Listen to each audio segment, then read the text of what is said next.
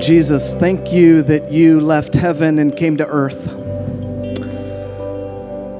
That you, being in very nature God, did not consider equality with God something to be exploited, but you made yourself nothing, taking on the very nature of a servant and being found in human likeness, became obedient to death, even death on a cross.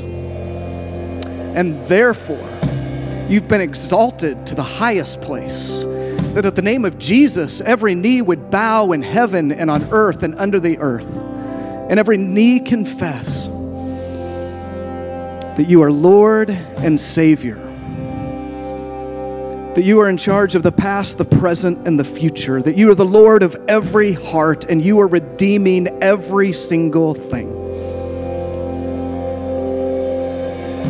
And so, in faith, wherever we are, whether we're where we want to be or we're in that place in between the promise and the promised land, Lord, will you come all the way down, even into our lives and our situation and our circumstances? Give us your encouragement and your grace. Let us know that we have not been forsaken for a moment that the shadow will come to pass, but there will be joy forevermore. And will you give us a sense first of your spirit and your presence in our lives, and then from that, that we might have joy no matter where we are? Because your word says, the joy of the Lord is our strength. So we thank you. We thank you today. And we pray for your presence and your power for each person in this room and each person turning, tuning in online. May you come down into each of our lives, bringing redemption, bringing your spirit, bringing your joy. We pray this in Jesus' name. Amen. Amen. Well, you may be seated. Heartland, it is great to see you each and every week. There are more of you who are venturing out to join us, and that's fantastic. I want you to know that those of you tuning in online, we see you as well. Maybe not with our eyes, but we know that you're in our hearts. And it is great and it is a joy to be together. My name is Seth. I'm one of the pastors around here. And it's our aim as a church to make Jesus first in all we do to the best of our ability. And so, if we can help you take your first steps or your next steps in that in any way, we'd love to do so. For those of you tuning in online, we have our virtual hub. Uh, there's a link in the chat or online. You can, can jump in we can help you wherever you are, pray with you, and the like. Um, and for those of you on site, we have our actual non virtual hub outside, see, outside those doors. Um, come and we, we'd love to help you if we can. Hey, if you weren't with us last week, we got to share some really exciting news as a family. You may know that we've been looking for a couple of really strategic leadership positions. And last week we got to announce that we were able to uh, find and hire one of those. So, Brad Herndon will be our community and discipleship pastor. It's really great news for us and for Heartland's future. And so uh, on April 1st, Brad will join us officially, but next week, he'll be here speaking uh, on, on our behalf, and you'll get to meet him. And so I'd love for all of you to join us next week as we get to welcome Brad and as he teaches here. That will be amazing.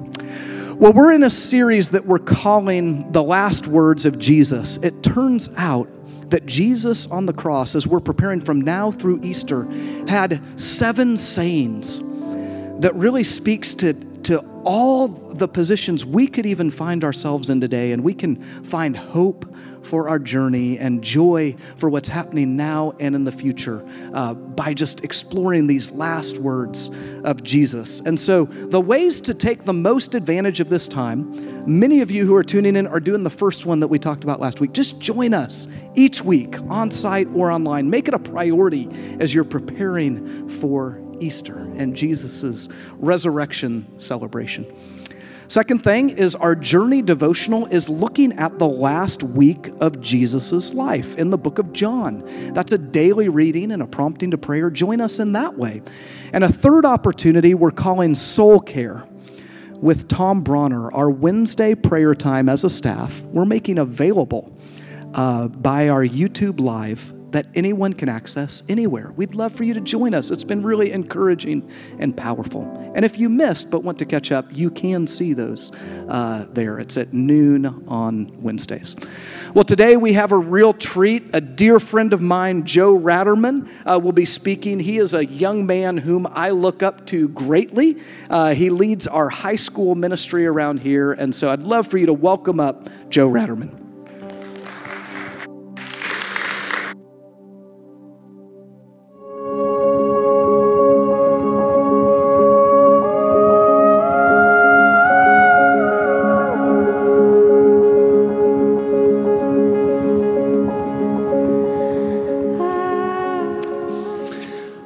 Hello, friends. How are we this morning?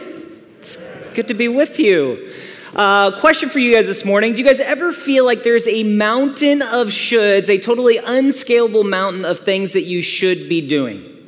Related to parenting, uh, your work life, your uh, activities. Does it ever feel like there's so many things that we should be doing?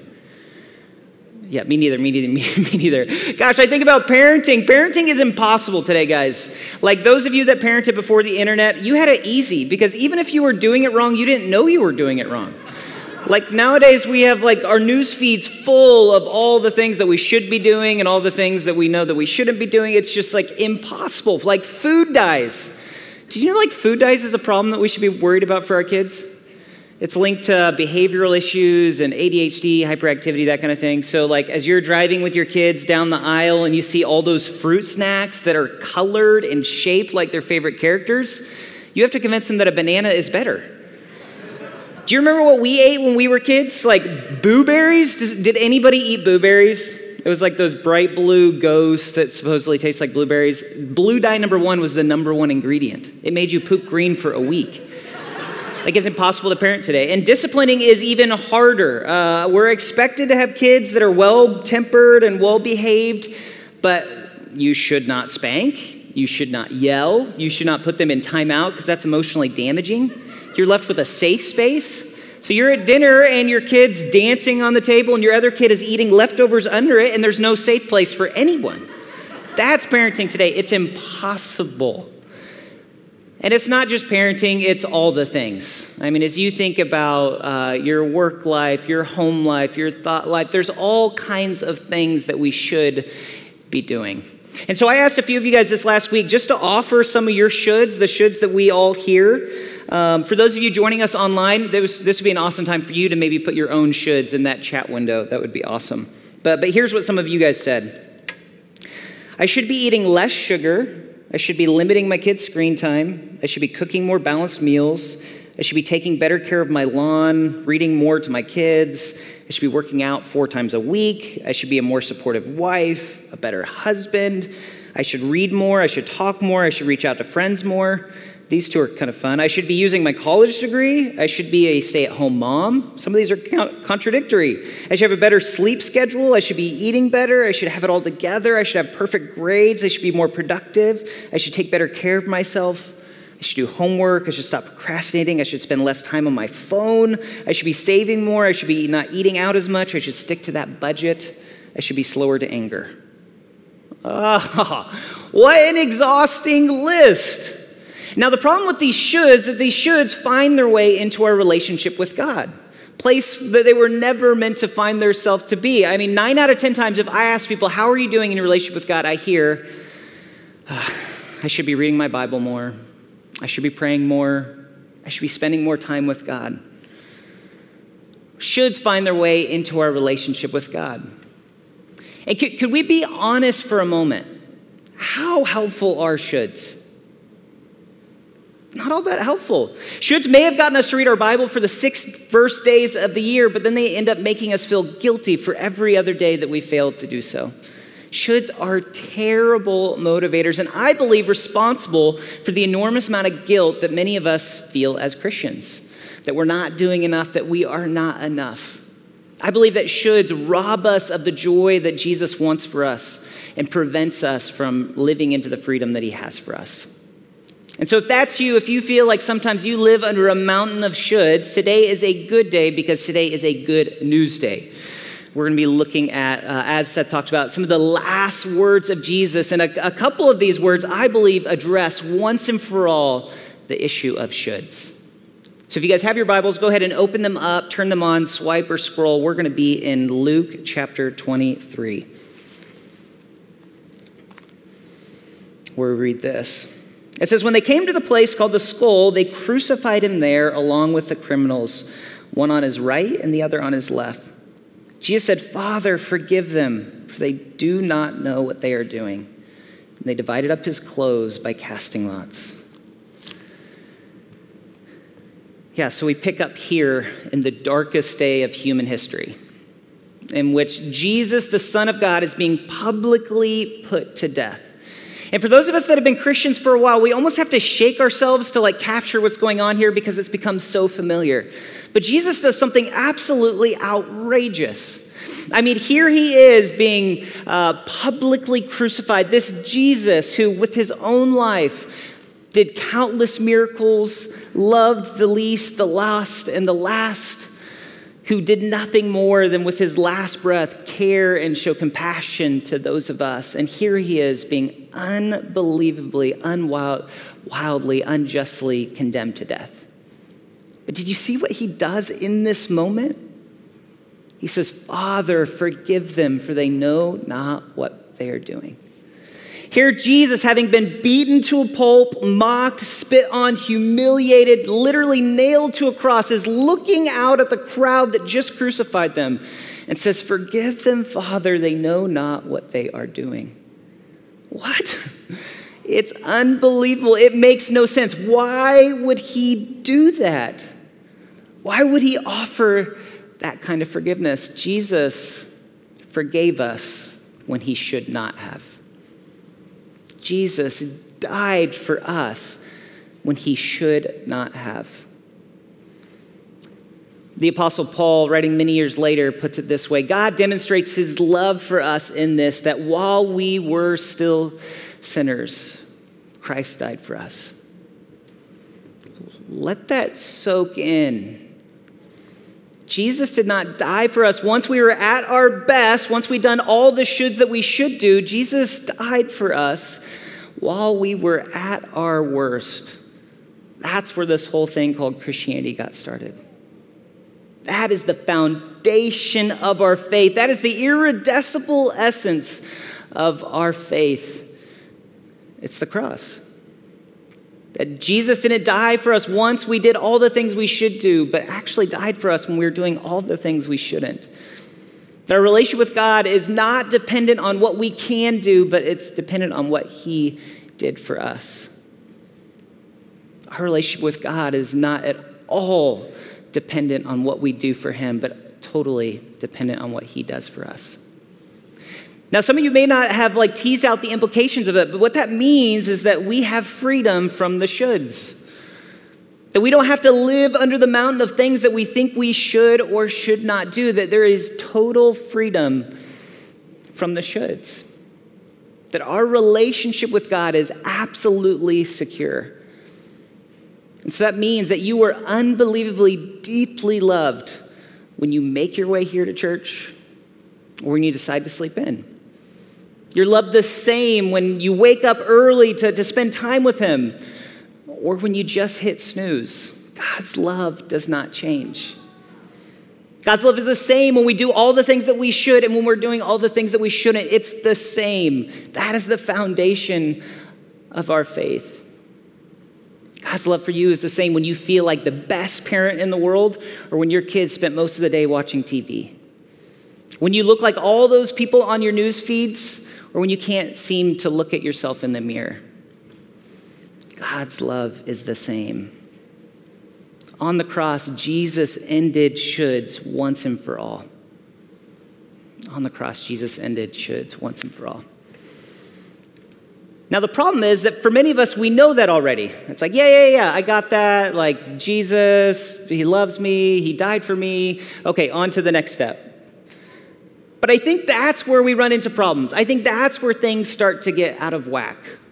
Uh, some of you may know this, but I'm a potter. I do uh, like a pottery business on the side. And uh, one of the foundational elements of doing pottery is a process called centering in which everything that you make, big or small, kind of starts the same way. And I've, I've got a video that we can kind of check out that kind of explains the process. So you start with a lump of clay and you throw it on the, the wheel head, and you start by just like pressing it into the wheel and making sure it's perfectly center. Before you're able to do anything else, the, the clay has to be firmly fixed to be centered on the wheel head. When you're able to do that, you're able to pull up walls, it's able to, to create a, a beautiful finished product like this. But what happens more often than not, a lot of people like to like get into pottery and they take a couple of classes and they, they attempt to kind of center the clay and they get kind of frustrated. Uh, and so they start pulling the walls and they start trying to bring them up and they realize that one side is like twice as thick as the other side. Like, ah, whatever. And they start trying to pull it up, and the mass of clay on the right side is causing the whole pot to get wobbly. And it's usually about this point that people realize that they didn't like pottery as much as they thought they would. They're left with a wet, wobbly piece of clay. Now, after you do pottery for a little while, you realize the importance of the process of centering. Like you're, you're pressing it into the, the wheel head, you're making sure it's perfectly aligned, perfectly centered. And once you have that right, you can build great things upon that foundation. But if you don't get that part right, everything else gets out of whack. I think the, tr- the same is true of our faith. The foundation of our faith is the cross. We have to get this right. You can't build anything else if the base isn't right, if our foundation isn't fixed on the cross. That truth that we are loved unconditionally.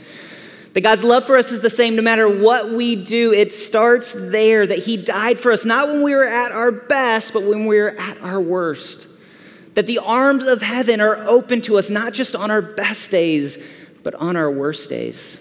It's that unconditional, unmerited love that forms the foundation of our faith.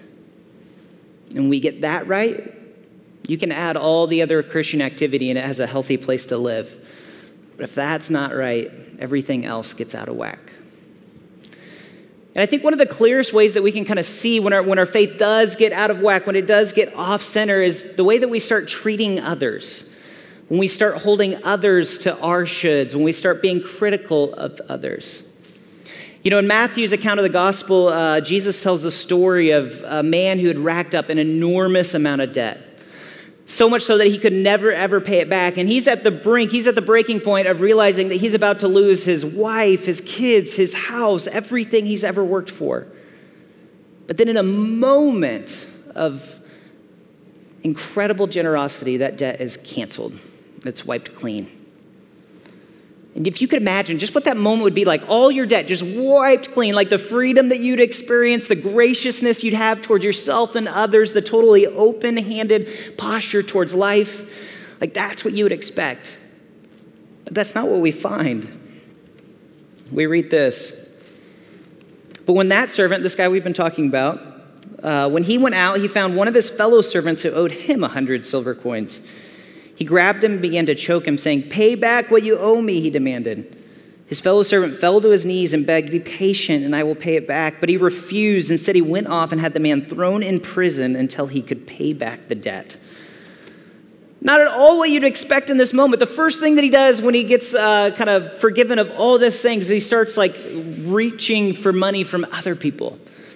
He fails to extend that same forgiveness that he experienced to others. And Jesus just points out the irony of this moment. How can you, after being forgiven of so much, be so critical of others? You can't.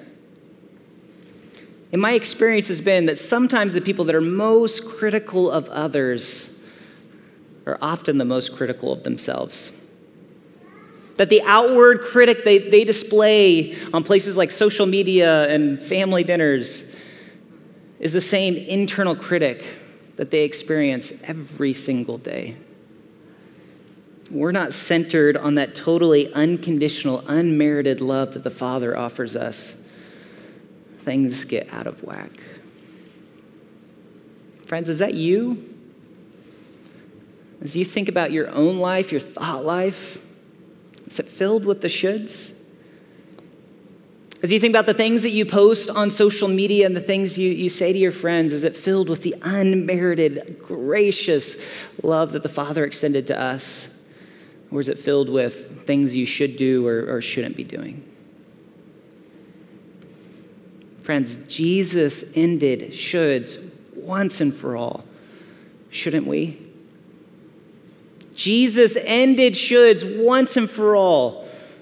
Shouldn't we? You know, looking down on that cross that day, out at the people that were literally crucifying him, Jesus didn't see all the shoulds that should be. He saw what could be. As he looked out that day, he didn't see enemies that day, he saw friends.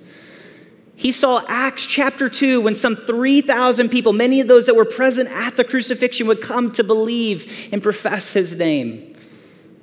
You see, when Jesus looks at you and me, he doesn't see what should be, he sees what could be.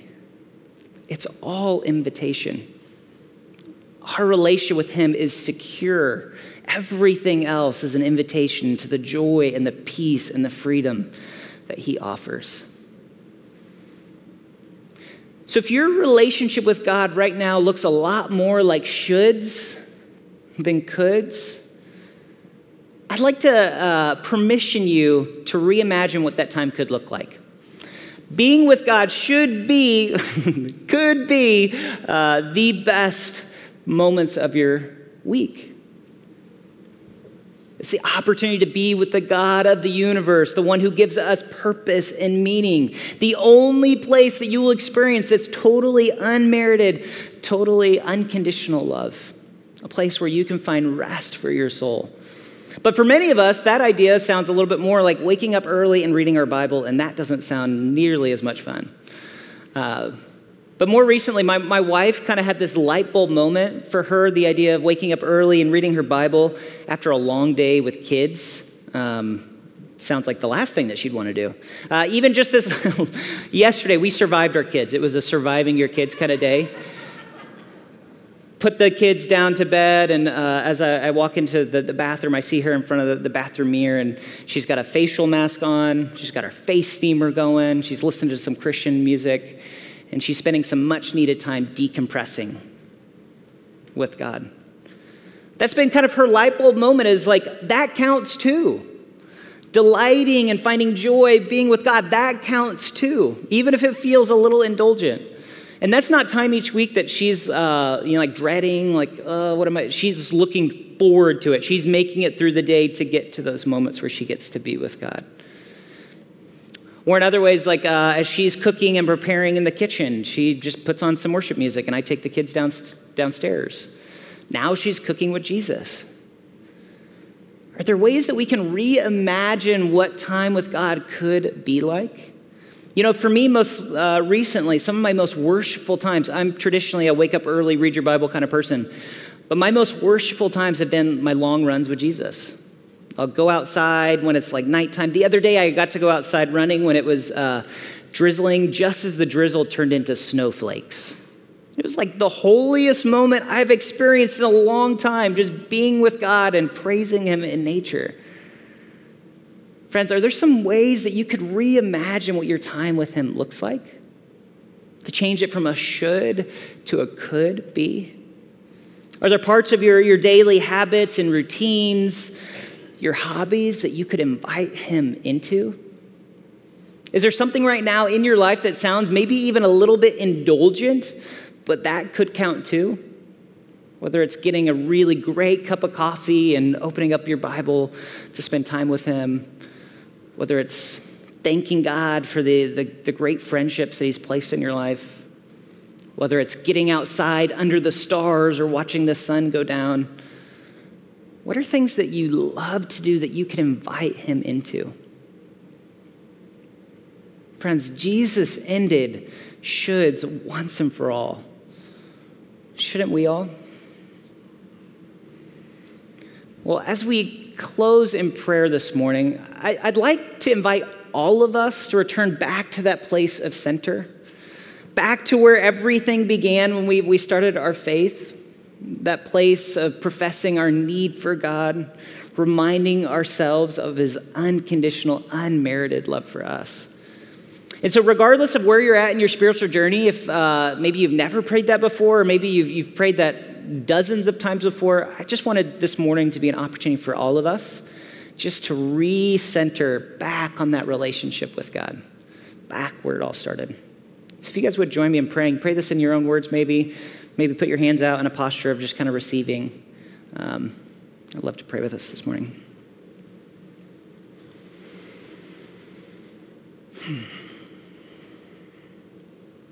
Well, but Father, we just acknowledge your love for us.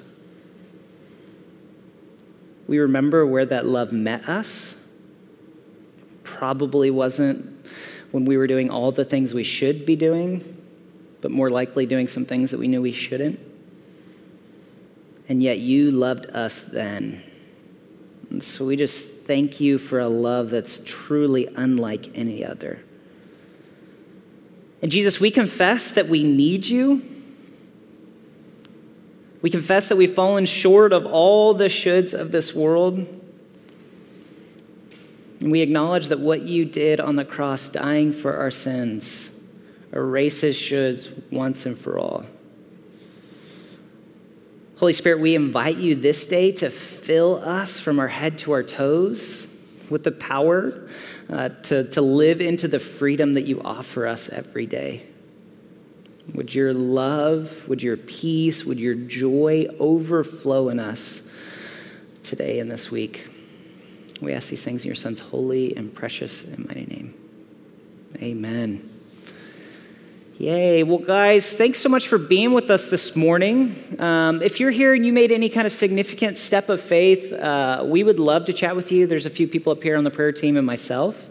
Uh, if you're joining us online, be sure to join us in the virtual hub. We'd love to chat with you. Otherwise, next week we'll be hearing from Brad Herndon, our new community and discipleship pastor. You won't want to miss that. Uh, but otherwise, go enjoy the rest of your weekend, and we'll see you next week. See you guys.